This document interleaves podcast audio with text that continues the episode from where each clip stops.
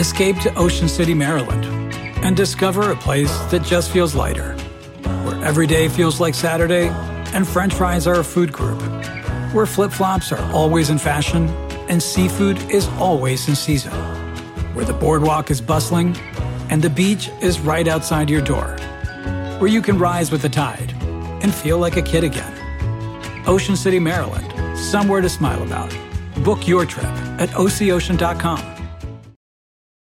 This is a big year. The Ohio Lottery's golden anniversary. 50 years of excitement, of growing jackpots and crossed fingers. 50 years of funding for schools, of changed lives and brightened days. 50 years of fun. And that is worth celebrating. So watch for can't miss promotions, huge events, and new games that will make the Ohio Lottery's 50th year its biggest one yet. Learn more at funturns50.com.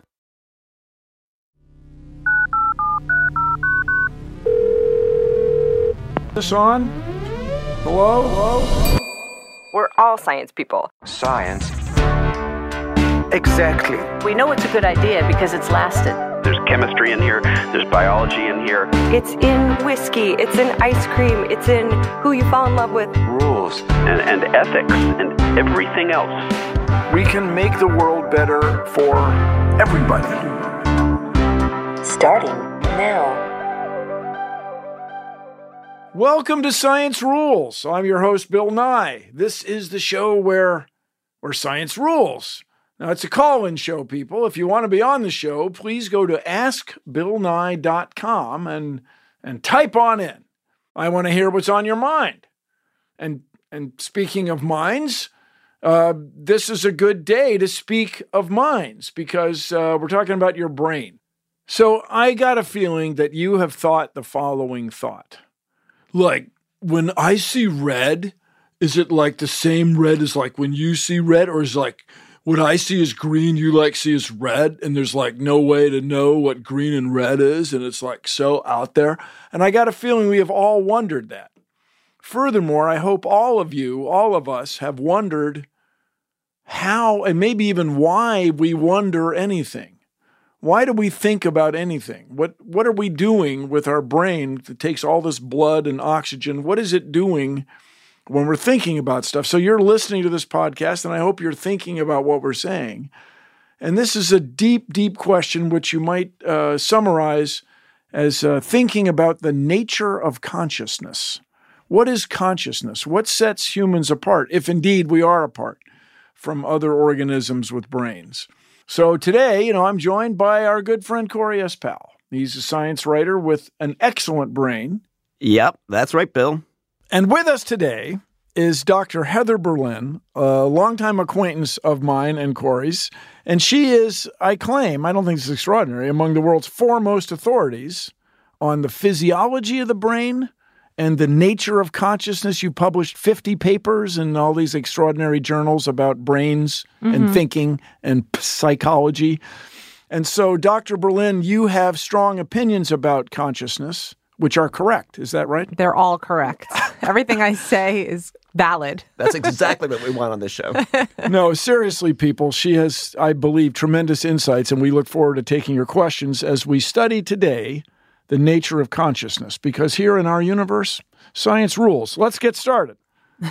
so, Dr. B, mm-hmm. Dr. Berlin, I have often pondered. I've I go to let's say the zoo, mm-hmm. or uh, I have been to the savannah in Africa, mm. and there's a giraffe giraffing about, and I've often thought that it's it's a spectrum or a a, a gradient. Mm-hmm. There would be there would be a cockroach who, mm-hmm. who behaves in some cockroachical fashion. Then above that would be dolphin, a dog. Then above that is a gorilla. Between dog and gorilla would be what? My old boss. Mm-hmm. Then above gorilla would be somebody like you or me who thinks, let's go you, mm-hmm. who thinks deep thoughts. Mm-hmm. Now, is that a reasonable way of approaching this problem of consciousness? Let's just start down at the basic about how far down sort of the food chain does consciousness exist? The And- brain chain. the brain chain. Okay.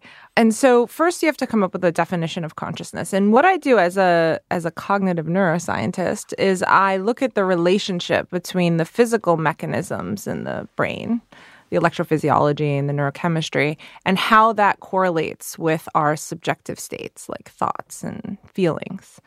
Um, so that's the big question is is what we're trying to explore is what are the neural correlates of consciousness? the neural correlates of consciousness. Mm-hmm. Yes, So how do I find a neural a neural correlation? Um, so right now, so we started out just looking at um, things like functional, like fMRI, functional magnetic resonance imaging, um, different ways to kind of peer into the brain in real time while it's it's active, While the brain's still functioning. it- while it's still Like functioning. decapitating people and having Mm-hmm. a look is good as a first cut. Get it? Um, to look at the neuroanatomy, yes, but not to. We want it. We're interested in function, um, activation. So we would What's activation? What's activation? like when the brain is um, when the neurons are firing uh, and and so we have these these proxy measures like fMRI is really just looking at blood flow to different parts of the brain and that's That's nothing. Anybody could do that. um, yeah so that's just a sort of estimation of like we think where the blood goes that's where the neurons are firing but it's a very kind of rough estimate but then we've started to fine tune things and we can actually go into the brain with probes and electrodes and measure actual neurons firing And so the whole idea was to say if you have a thought, let's say, of your It happened. It might happen You may be skeptical of Bill Nye having a thought, but I, I tell you, it's happened. So on that rare occasion when you have a thought, let's say, of um, your old boss, for example, there is a, a specific set of neurons firing that represent that thought in your brain. And what we try to do is track that. So we say, okay, when he has this thought, we see this specific set of neurons firing, and then we can make a correlation.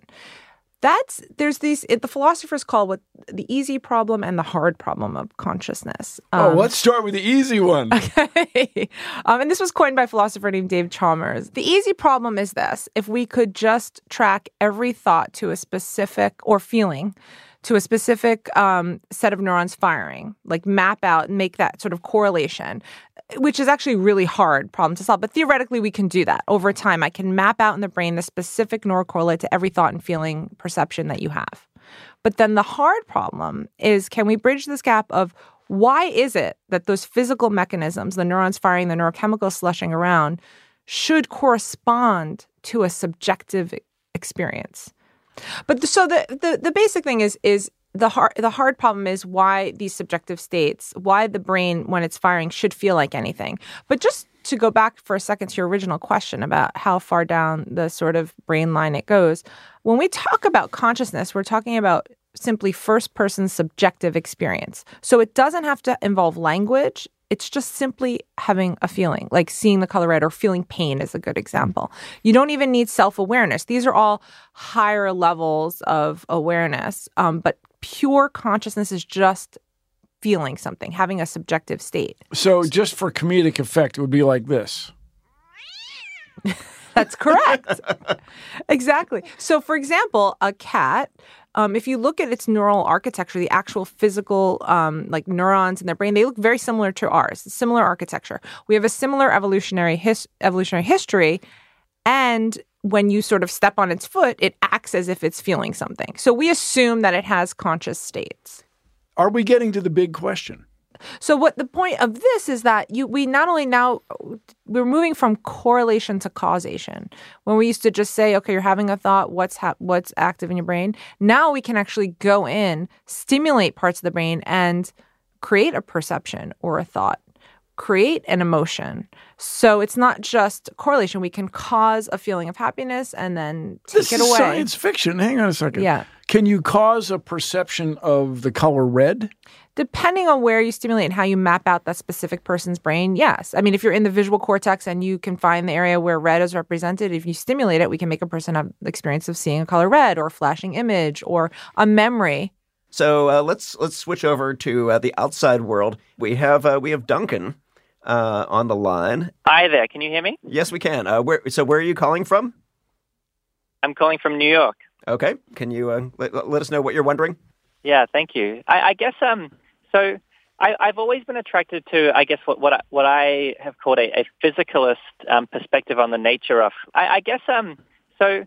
I, I've always been attracted to, I guess, what what I, what I have called a, a physicalist um, perspective on the nature of like existence. You know, like the um the only kinds of things that exist are physical, and and I think like like for maybe for many people, it seems to imply to me that all of history is kind of predetermined, as if the, the universe has followed like the only path that um, ever could have, given uh, the way it all began.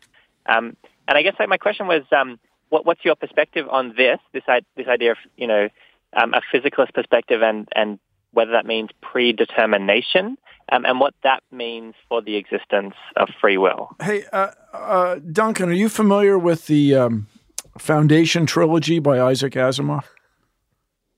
I'm not. This is where he says if you have a hu- the premise of the bit is that if you have a huge enough population, you can make predictions just the way you could about when water would boil or any other science demonstration. So there's a lot there. Um, but so again, I'm not a philosopher, but I can give you my um, neuroscientific perspective. And there is there's different questions between like determinism, like was everything determined from the Big Bang on, um, or and this uh, and the uh, concept of free will. Like if you knew the motion and position of every particle in the universe in the cosmos, you could predict. everything. Yeah. yeah, and and I guess I'm sort of a compatible compatibilist. I think it's called in philosophy, where it's like in between. Well, basically, there's this. Look, the brain. What we consider free will in the in, from a neuroscientific perspective is that if everything in the environment this is a sort of Cartesian definition of free will, is that if everything in the environment was exactly the same, the air temperature, the everything, everything you ate, everything you did, every neuron on your brain was firing in exactly the same way, the idea that you could have done otherwise. Okay, you could have done something different. And that would mean there's sort of like a ghost in the machine or some other thing. But from a neuroscientific perspective, that we we don't think that's possible. Okay, and then we can actually do experiments where we can look at the activation in a person's brain, see what is happening when they're about to make a sort of free, you know, in quotes, decision. And like, let's say, even if it's just something simple, go right or left. And we can see, we can do an analysis and see a buildup of brain activation that occurs in early studies about 350 milliseconds before the person is consciously aware that they're going to make even the decision. So when you say build up, you mean literally over time, 350 milliseconds. Yeah, we can see like 0.35 we can see like a pattern of activation starting to like bring you up to a point where you're about to have the feeling that you have even an intention, not even doing the action because that takes time, but just we tell the people can report exactly, see where this little um, ball is on this little clock going around, and just remember exactly where that was when you first had the intention to make a move. And we can predict that, you know, up to 350 milliseconds with modern technology and F- things like fMRI and looking at blood flow. We can predict with really good accuracy up to 10 seconds before a person is even consciously aware of whether they're going to go left or right. Um, 10 seconds? Yeah, with looking at the buildup of blood flow and doing a statistical analysis. So you go from 0.35 seconds up to 10? Well, they're different techniques. So the one was using um, just recording activation like EEG, and the other is now looking at blood flow. So they're two different techniques, but you can basically predict what a person is going to do before they're consciously aware of doing it. So I often would say like your brain can sort of make sort of free decisions, but you're the last person to know about it. We want volition, like we want control, conscious control. We don't really have that. Our brain is deciding all the time. Now the other question is Oh, but I'm very attached to my brain. Isn't are. it the same as d- distinguish? Yeah. Well, your brain is basically um, controlling your decisions and your behaviors. And then consciousness, your sort of subjective awareness of things, is a very small little piece of it. It usually happens after the fact. The brain decides, then you become consciously aware, like, oh, I have the feeling like I had the intention to do something. This is love at first sight kind of thing. I guess. Yeah. Seriously. Yeah. Yeah. Yeah.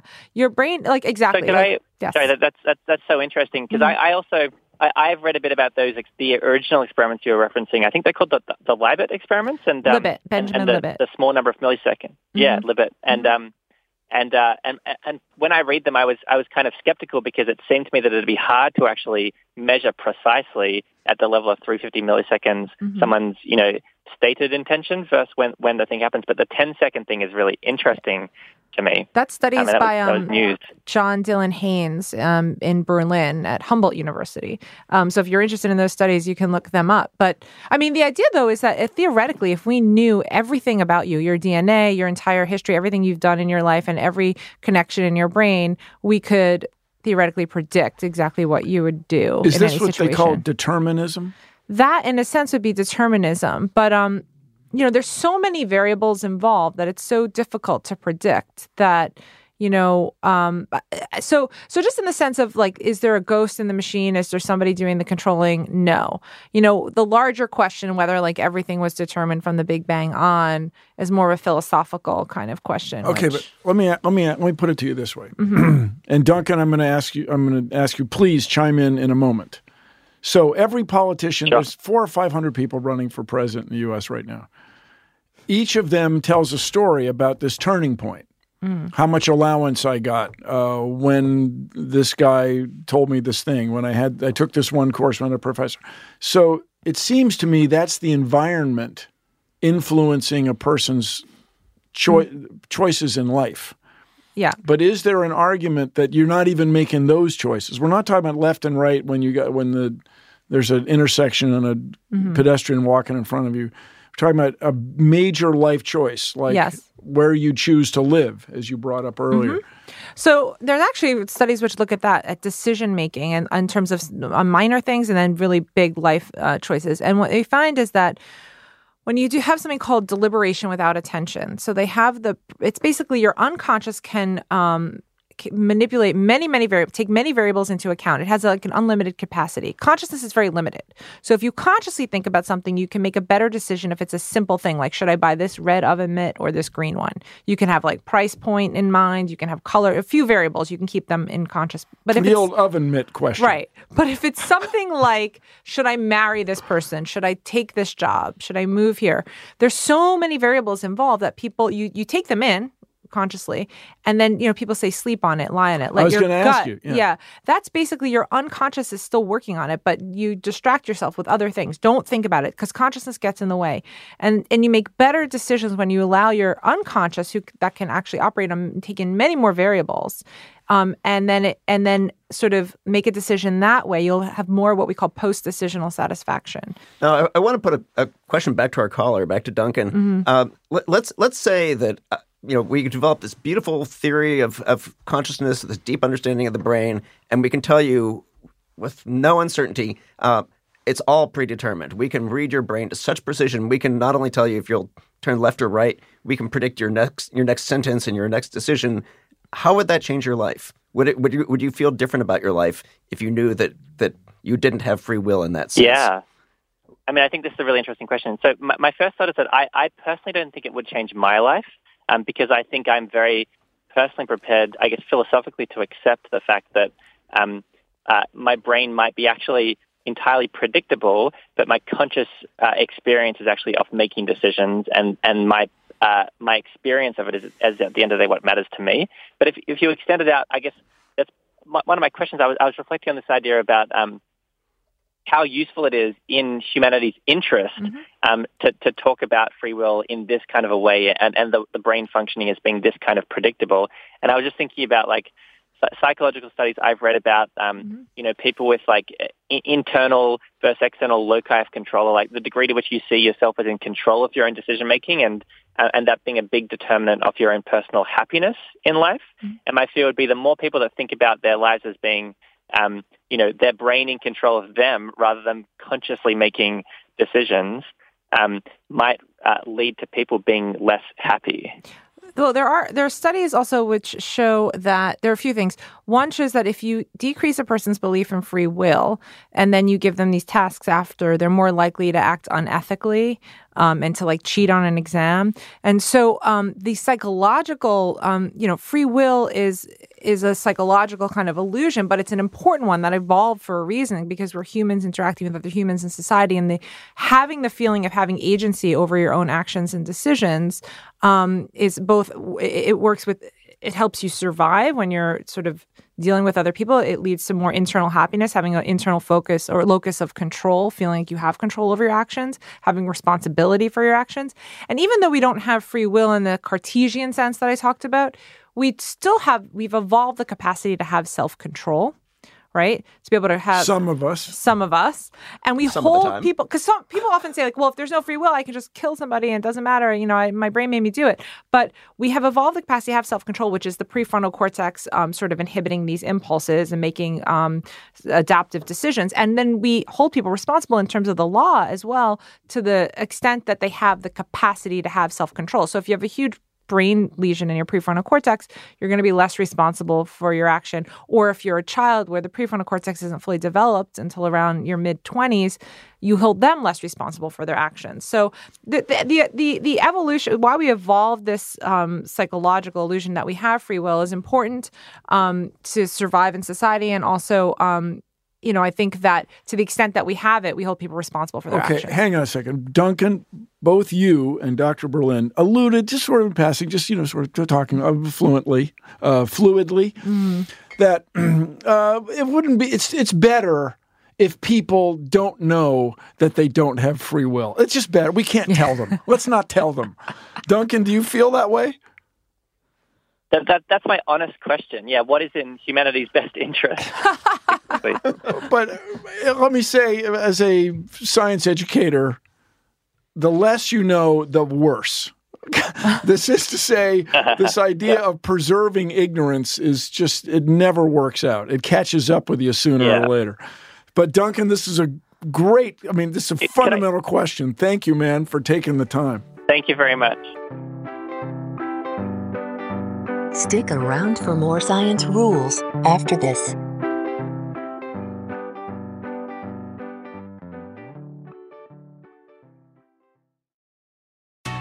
Escape to Ocean City, Maryland, and discover a place that just feels lighter, where every day feels like Saturday and French fries are a food group, where flip flops are always in fashion and seafood is always in season, where the boardwalk is bustling and the beach is right outside your door, where you can rise with the tide and feel like a kid again.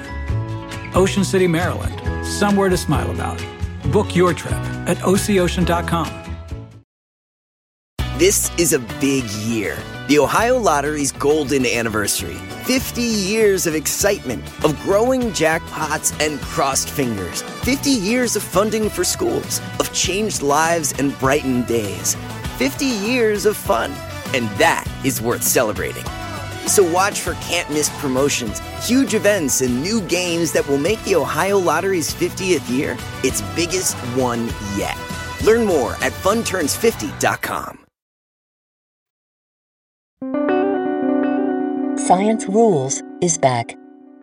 We have a question here from Emily. Uh, a question about memory.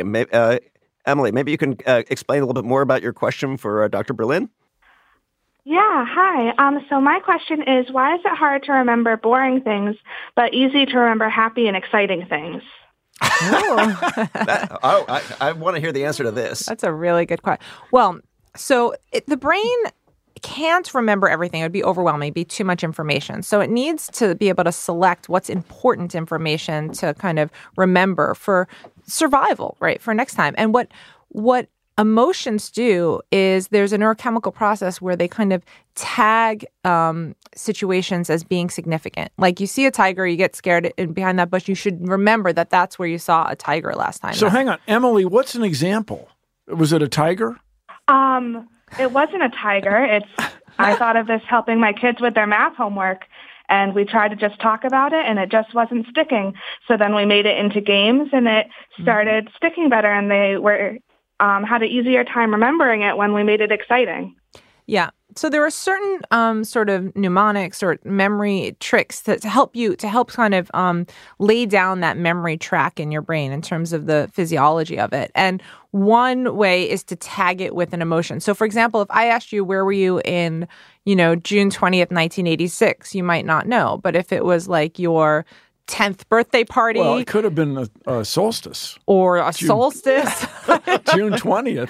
yes, that's the solstice. Whoa. I mean, it just it happens to be my birthday, June 20th, so I just randomly picked that date. But um, you know, if there was a significant event in your life at that day, you might remember every single detail of it. So um, now, if you want to take something boring, although I think math is fun, it's in, in, in What's more exciting than math? But but um, if you want to make the memory stick, it's a good trick um, to try to add a, a motion, whether positive or or negative. So, Emily, was it fun for you to make the game fun, or was it work and you used the expression boring to make the game fun? I make the math fun. Um, getting ready for it was definitely work, but then once we were doing it and I was able to see them remembering so much better, then that made it fun. Fun for you. Yes. and, and, and maybe fun for them. Did it, did it, was it actually fun for them? I think they had a good time. Okay. When you say had, did, do we not play the game of happy math excitement anymore? Um, sometimes, but um, they are more caught up and on level, so most of their math learning happens at school now. They had some trouble in math. Um, we're foster parents, so they had some trouble in math um, at first, but now are all caught up. So most of their math happens at school, and we focus on just fun things at home. I have a tip. Um, the teachers at school should also make math fun. yes, that, that certainly would help. Yeah. My teachers made math fun. And look, I'm fine. uh, we have another caller. Uh, her name is Jasmine. First of all, uh, tell me, wh- where are you calling from? Hi, I'm calling from Berkeley, California. Berkeley, California. There's a lot of thinking that goes on there, uh, or and- not thinking. Or, I was going to say that's what they say. Yes, uh, it, it- it's, maybe it's a it's a dichotomy. There's a little bit of both. Um, so tell me ab- your question. Yeah, I'm fascinated about you know what's happening in the brain when we're listening, and more specifically, uh, why it is that people tend to listen to respond rather than to understand. What'd you say? Mm-hmm. Good question. yeah, that's that's, that's the old uh, more of a comment than a question thing that, that drives everybody crazy when you when you do any kind of public speaking. Uh, so, Mhm. so Heather, what what's going on there? Okay, so yeah, a lot of the time, people in a conversation, if they're not really good at communicating, they're not even listening to what the person is saying. They're just thinking about what's the next thing I'm going to say. Um, but so there's the the physiologic process of information going in, you know, through your ears and how it activates primary auditory cortex, and then there's a part of your brain called Wernicke's area, which is to do with the comprehension of language. So all that is kind of basic. But there's oh a yeah, ten- I mean, basic no, but- auditory cortex, Wernicke's area. It was just day at the office. but there's attention, attention to what you're attending to. Are you attending to what's coming into your ear or are you attending to something internal, your own internal dialogue? But there's some interesting studies which look at communication where they do what's called hyperscanning. So they can normally you're in a scanner, uh, F- fMRI by yourself, right? But now they have two people being scanned at the same time who can communicate to each other. So what they do is they have one person like reading a story to the other person and then they look at how well the person who's listening comprehends how much information they took in, how well were they listening. And what they found is that in the scenarios where they were um, better at listening, you saw more um, brain activation that was sort of in sync with the person who was reading the story. So they were when they're attending to the story, there there's some parts of the brain that are firing um, simultaneously in sync, and that was when the person comprehended the information. So it's not enough just to have the auditory primary auditory cortex like the hearing is one thing but the what you're attending to is the really important part and so if you are in a conversation and you want to really make a effort to listen to what the other person is saying you really have to consciously say, okay, I am going to focus and attend. And if you see your mind wandering off into your own thoughts or somewhere else, to refocus. And now, do we know at the at this neurological level, at this observable level, uh, do we actually see some brains are yeah, some people are better listeners than other listeners? That some brains are better at that task than other brains? Yeah, yeah. And I don't, you know, these were um, sort of snapshots in time. So we'd have to like do a longitudinal study to see if it keeps happening in the same individual and if it's really a pattern. I have seen you, Dr. Berlin, make Uh-oh. a joke about your husband's inability to listen. That's correct. He's just turned down the volume. It's like off. I actually, I don't know if there was this film with um, Kate Winslet. It was like about a couple living in suburbia. It was her and Leo DiCaprio. I can't remember the name of the film. Um, but by the end of it, there was another old couple and this was very telling of the marriage. By the end of it, Revolutionary Road. that's it, Revolutionary Road. Yeah. Yeah, I'm sure you got that information from the recesses of your brain and not the computer. No, No, I got no. it from the producer in the other That's room. right, exactly. we, Revolutionary we Road. call that the extended mind. exactly. Well, we can have information outside of our bodies. It's not a That's bad thing. So there they are, these two actors in suburbia. So suburbia. if you see the end of the movie, I'm going to give it away. Um, there's this old couple, and the woman is talking to her husband, and they seem like a nice old couple. And you could just see he um, has this hearing aid, and he just shuts down, turns down the volume. And you know, he's sitting there nodding his head. She's talking, and just you know, there's It's nothing getting mechanism. in. Yeah. But let me ask you this this is a very, very common thing, Mm-hmm. and jokes have been written about it for years. You meet somebody, he or she tells you his or her name, Oh. and you just don't know what the heck you can't for the life you remember what the person because you must be taking in all this other stuff, yeah? Yeah. Well, when we test, uh, like I test patients who are start like who are getting older, starting to have memory problems, and we and we give something called the Boston naming test. But what we find is that proper nouns are very hard to remember because they're not as common as words like pencil or tree or you know um, regular nouns. And so they're they're oddities. A name you have to really again make a conscious effort to associate that name because if it's the first time, you don't even have any practice with it, right? Now if it's someone you've known for 10 years, you'll remember their name. Right. But it's that initial, um, you, you have to create something that's going to tag that as being important. And that's, again, like sort of referring to what we were talking about earlier. Or else it's just a random piece of information that, that's, that's not that important. Okay, now hold on. Before we move on, I feel like we are possibly guilty of listening rather than understanding. So I want to know from Jasmine, what is it? When do you have this experience, or, or is this a problem that you have yourself, or is this something that you find people doing to you, where you're you're talking and they're not really listening? I'm curious what motivated the question. I, I think it's a bit of both, right? Um, I witness it in others and I witness it in myself, and I'm very curious about communication. So, um, yeah, I was just very curious about what's actually happening inside of our brains when this is happening because I witness so many people, you know, who are asked a question and then given a response that isn't even addressing the question, which makes sense how we get, we end up talking about two different things. So Jasmine, let me ask you this. Do you do this thing where you're you're anticipating what the person's going to say? He or she is starting a question and you stack up a bunch of possible topics and so then you get distracted by your own topic stack? yeah, I mean, uh, of course, I think sometimes when people are speaking and maybe they say something that resonates, maybe that sparks something that I want to respond with. Um, I think luckily I have a meditation practice, so I can witness that and then, you know, come back to focus to actually hear what it is they're saying. I, I have to tell you, as a reporter, one of the things that I've learned over the years is not to prepare too much for interviews because if you prepare a lot and you have all the questions queued up, you're not listening to the response. You're just waiting to get to your next question. And actually, knowing too Mm. much going in is a real problem. They were te- you know, you know, just when the person's starting to you know get emotional and get connected, you ask an unrelated question because you already had that teed up in your brain. And I think that that does apply in, in regular conversations. So as well. Jasmine, do you think everybody should meditate so that they learn to listen better? I mean, yes, I do. I do. So yeah. how how many minutes do you meditate a day or a week or what have you? Uh, I try to meditate for at least 20 minutes a day. That's like an actual formal sitting practice.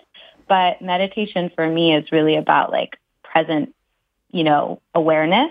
So I'm meditating constantly throughout the day, you know, just like coming back to my breath, feeling my feet on the ground, um, you know, noticing the environment in which I'm in.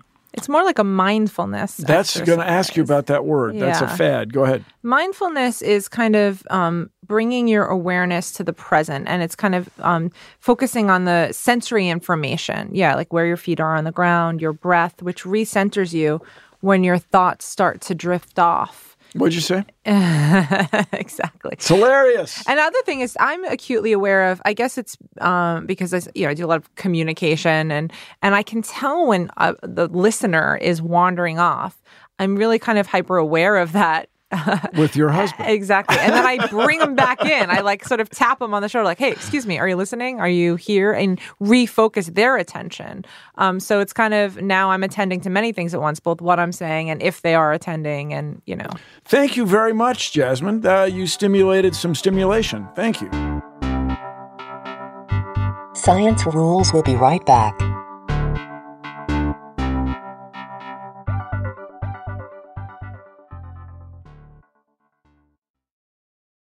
This is a big year. The Ohio Lottery's golden anniversary. 50 years of excitement, of growing jackpots and crossed fingers. 50 years of funding for schools, of changed lives and brightened days. 50 years of fun. And that is worth celebrating. So watch for can't miss promotions, huge events, and new games that will make the Ohio Lottery's 50th year its biggest one yet. Learn more at funturns50.com. And now, more science. Our next caller is named Janelle. Janelle, uh, welcome to the show. Where are you calling from? Hi, I'm calling from New York. Ah, New York. Mm-hmm. New York, New York. The uh, the town's so nice and all that. Yes. Okay, excellent. Uh, Uh, Janelle, you may not know, but it's a little bit of a running joke. The- Yes. New York, New York, the town's so nice, they named it twice. There, just a little explanation. Lead on. So Janelle, you, you have a you have a question about uh, about a different about wakefulness and attention, and tell tell me what your question is exactly. I do. Um, I have a really hard time waking up and rolling out of bed in the morning. Um, Oh, I that's feel so weird. I don't start. Sorry, go ahead. yeah, I don't start feeling fully functional until a few hours after I've already been awake. Um, so I guess my question is, can I somehow make myself become a morning person despite that? That's a that's hard one. So they're usually Dr. Berlin, you're doing some therapy now. yes. We're at the news Uh, you can use part. um, so normally, um, when you wake up, usually it takes about a half hour. Um, you know, subjectively speaking, for the brain to come online. What's actually happening physiologically is you're not in a sleep state anymore. I mean, you're back in sort of beta rhythm and fully the what we call an awake brain. You're not in a sleep stage. However, um, when you're fully awake, there's this switching between what we call the default mode network, which is what's happening when you're just relaxed and your mind is wandering and you're not really attending to anything, and the um, like executive control network, which is like the focused attention. And when we're fully awake, we can switch very easily between these two modes. Okay, I'm going to focus now. Now I'm going to relax and release my thoughts. But in the first half hour after sleep, some studies have found that that switching uh, capacity isn't as efficient to switch between the kind of daydreamy um, default mode and the attentive mode. And so people are slower to kind of get online, so to speak, or to have the capacity to attend. But usually it only lasts for about, uh, you know, a half hour or so. Um, but the the hours and hours of grogginess, I mean, what some people do is you can go to actually a sleep lab or you can get fitted with an EEG and they can look at this different because sometimes there's a problem in the electrophysiology of the brain and people have issues around sleep um, that that could be something that you you take a look at. So, Janelle, uh, what's your relationship to coffee or tea? Um, I have a cup every morning and another cup every afternoon. Uh, and did, is it effective? Um, it's Cuban coffee, so yeah, it's really potent. so it is effective. And do you have trouble sleeping? Um, I do. I don't normally drink coffee after the afternoon, but I do um, have trouble going to sleep early. Because a lot of, t- if I understand this, if Mhm. you have trouble sleeping, you have trouble waking. Yeah, I mean, again, there are a lot of different disorder. Not, I'm not saying this is a disorder. You're saying we no- can't diagnose this over the Uh, we microphone? cannot diagnose it over the microphone in a 30 second, you know, five minute call. However, um, you know, they, they do say also if you have problems sleeping that actually no caffeine is the best thing because your body, it seeks a homeostasis and it wants to stabilize. And it actually could be better for your physiology to not put in these, you know, foreign substances that play around with your neurochemistry. Um, I'm just saying, but obviously, anecdotally, you know, coffee can help. Anecdotally, coffee can help. Well, Heather, also, what, what about uh, doing a, uh, uh, physical activity? You know, you, when Yes. you wake up, uh, going for a walk when you wake up uh, to sort of Mhm. help get your brain awake. Is that is yeah, that, that, actually is is very useful. Um, doing some physical activity can increase blood flow to the brain, and it might help you know sort of wake you up subjectively. Um, again, unless there's some sort of neurophysiologic problem, but that is a good strategy to start out with. Um, the coffee, for example, that problem I talked about, like in the first 30 minutes of waking up, you're not really, the coffee won't impact that because it takes about 30 minutes anyway for it to have its effect. And by that time, you're out of that groggy stage anyway. So that, that in that case, it won't really help. But the long term kind of, if you're having lethargy or, or tiredness for that many hours, you know, there, there's a lot of underlying problems that could be there. Janelle, do you have kids? No, I don't. I have a cat. Ah, more than aha.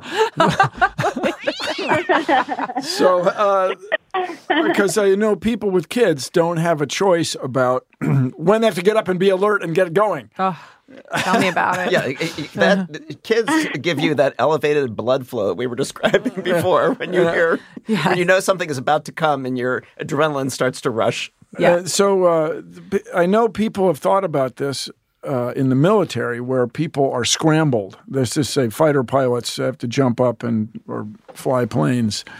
Uh, but you say, Doctor B, you're saying it takes about a half hour to rev up. Yeah. Janelle, you're saying it takes a few hours to rev up. Is that right? Yeah, almost un- until noon is when I start feeling like my ba- my brain really turned on. Well, that'll work out if you get up at eleven thirty. That'd be perfect.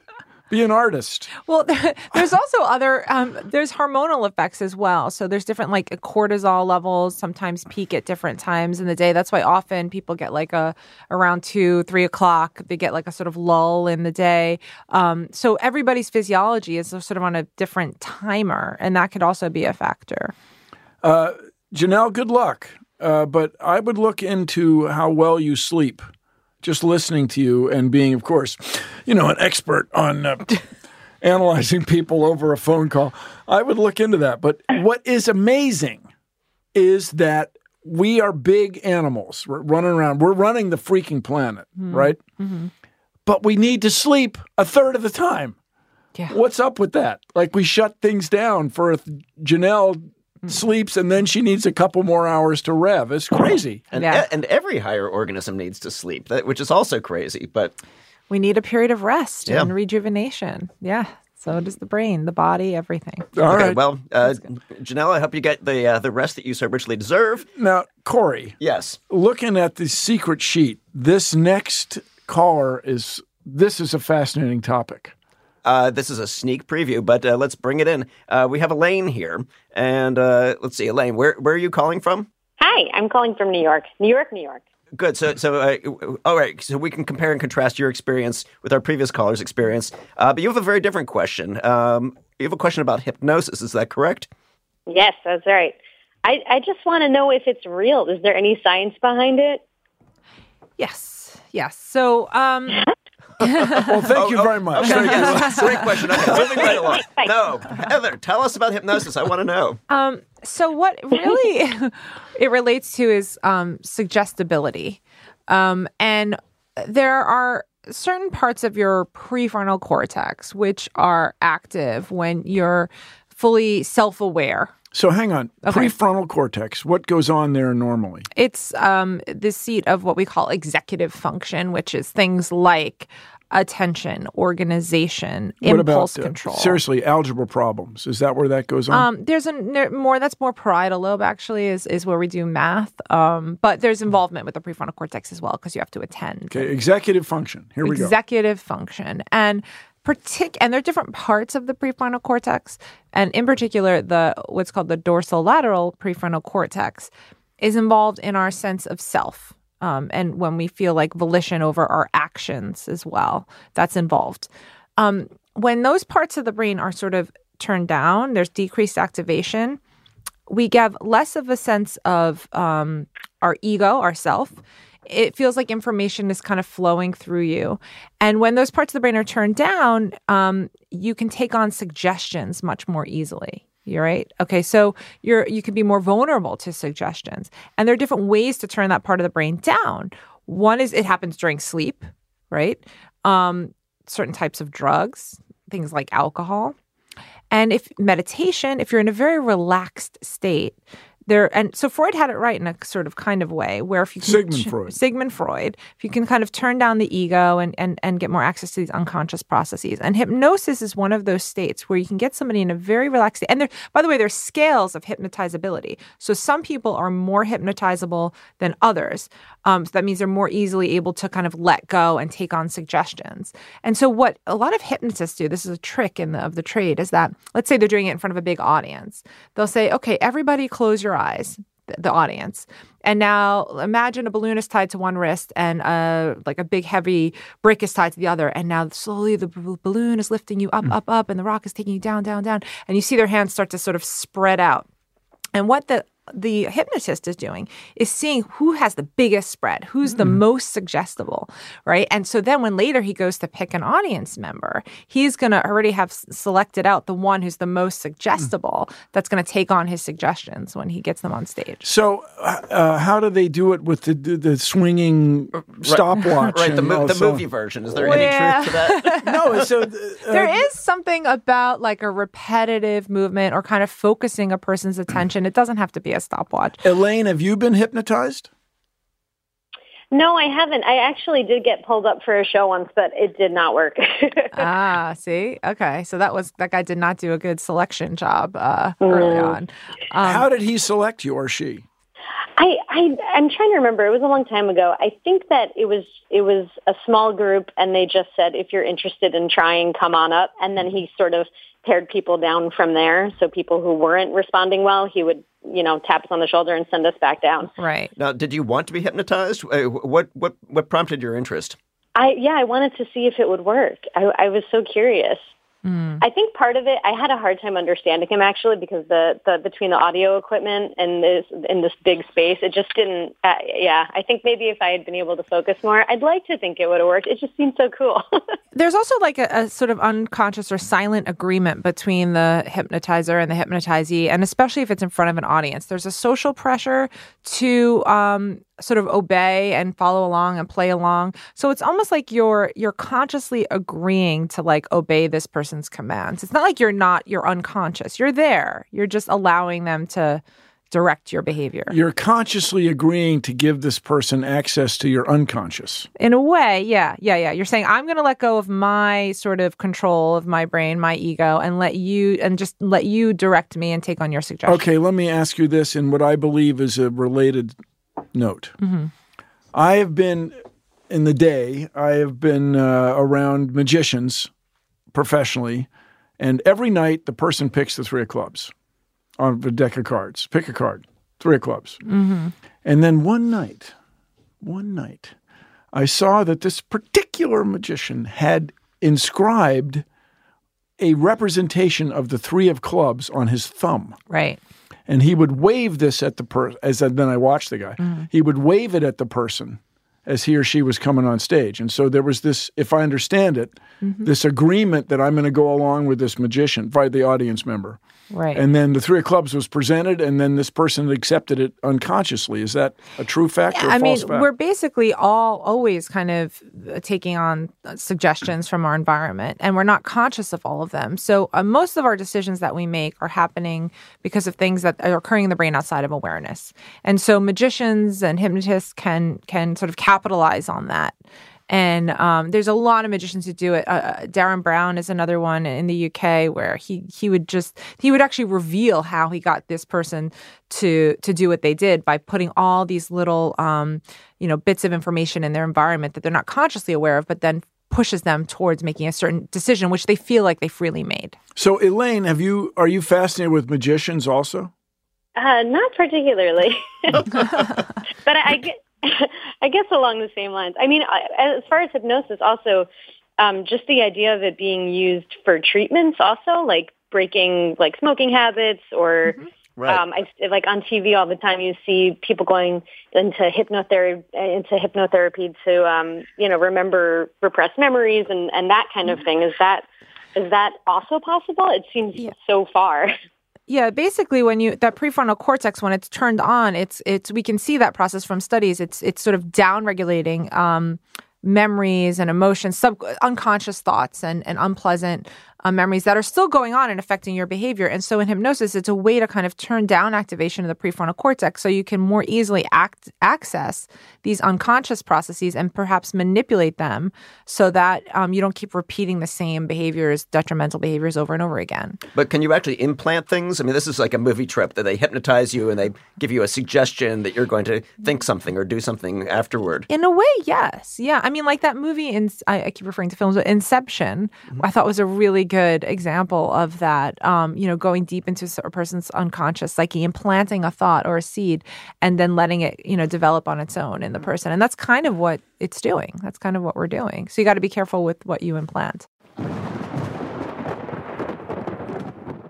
It is time for the lightning round. It is time for the lightning so, round. Dr. Berlin, you are now on the lightning spot. Okay. That is that's are- a mixed metaphor, but the spotlight is on you, created uh, with electricity. Best depiction of a brain consciousness in the mu- in the movies. Uh, I like Ex Machina. The worst depiction of a brain consciousness in the movies. Um, Lucy or Limitless or any of those Ooh, ones that ooh. say, oh, if you can only use more of your brain. you Oh could-" yes, we Yeah. only use ten percent of our brains. If you just take Imagine this if pill. we use hundred, we would be, we'd be able to like dematerialize and fly through the air. Yes. Yeah, but Total I- myth. Did the Matrix get anything right? Yes, yes, yes, yes. Okay, what? Tell us. Um, um, uh, so the idea that we could have this whole sort of world, our, our whole universe is within our minds anyway. So, um, like for example, I think theoretically they have this thing where you can like download all the information, then all of a sudden you know karate or whatever. Mm-hmm. You know, we we could theoretically do that. It's all in our mind, really, Whoa. and Wow. we could be living in the matrix. And yeah. Okay, if you could be any animal, like what animal would you want to be? And I presume that's an animal that's not a human. is that a re- that's a question? Yeah. What? Lightning- it's a lightning round it's a lightning question. round, Okay, and you that can, and, you- a and- and- question. and you cannot Okay. cheat by saying uh, Homo sapien. I could be any animal. I would be a cat because they get, get to like hang out all day, relax, sleep. They're cozy. It's chill. I, I just gotta want to be a cat. I agree with the cat screech because I think cats are pretty anxious, really.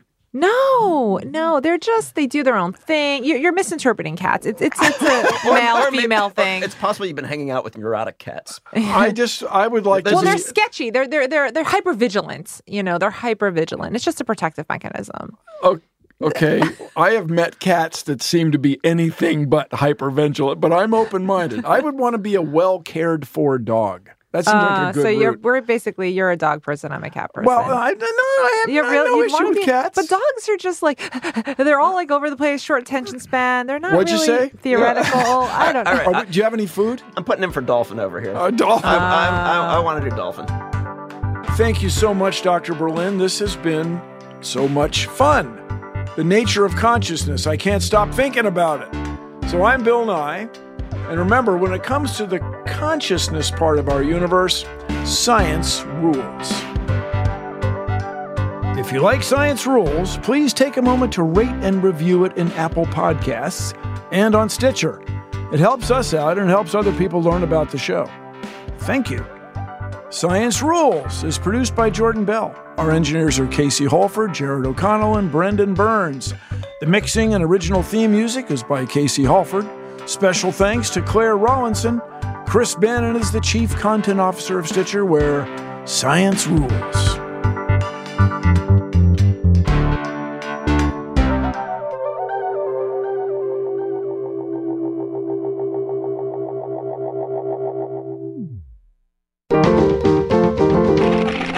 Stitcher. I'm standing outside Smithsonian's National Museum of American History. Inside, there are like a trillion objects, and I have to go in there and find 10. So we open a drawer here, and there's Indiana Jones's jacket and Indiana Jones's whip. What is this? Prince donated this guitar. I'm Aasif Mandvi, and I am lost at the Smithsonian. Where do I begin? This place is obviously full of fascinating stuff. Fonzie's jacket, Right. worn by Henry Winkler on Happy Days. There are 156 million objects in the Smithsonian's collections. Here are Muppets. These aren't just objects. They're pieces of America's self identity. I'm looking at a, a robe with the name Muhammad Ali. Only 10 episodes, only 10 objects. That's pretty amazing. Lost at the Smithsonian is out now. Subscribe now in Stitcher, Apple Podcasts, Spotify, or wherever you listen. Escape to Ocean City, Maryland, and discover a place that just feels lighter, where every day feels like Saturday and french fries are a food group, where flip flops are always in fashion and seafood is always in season, where the boardwalk is bustling and the beach is right outside your door, where you can rise with the tide and feel like a kid again. Ocean City, Maryland, somewhere to smile about. Book your trip at OCOcean.com.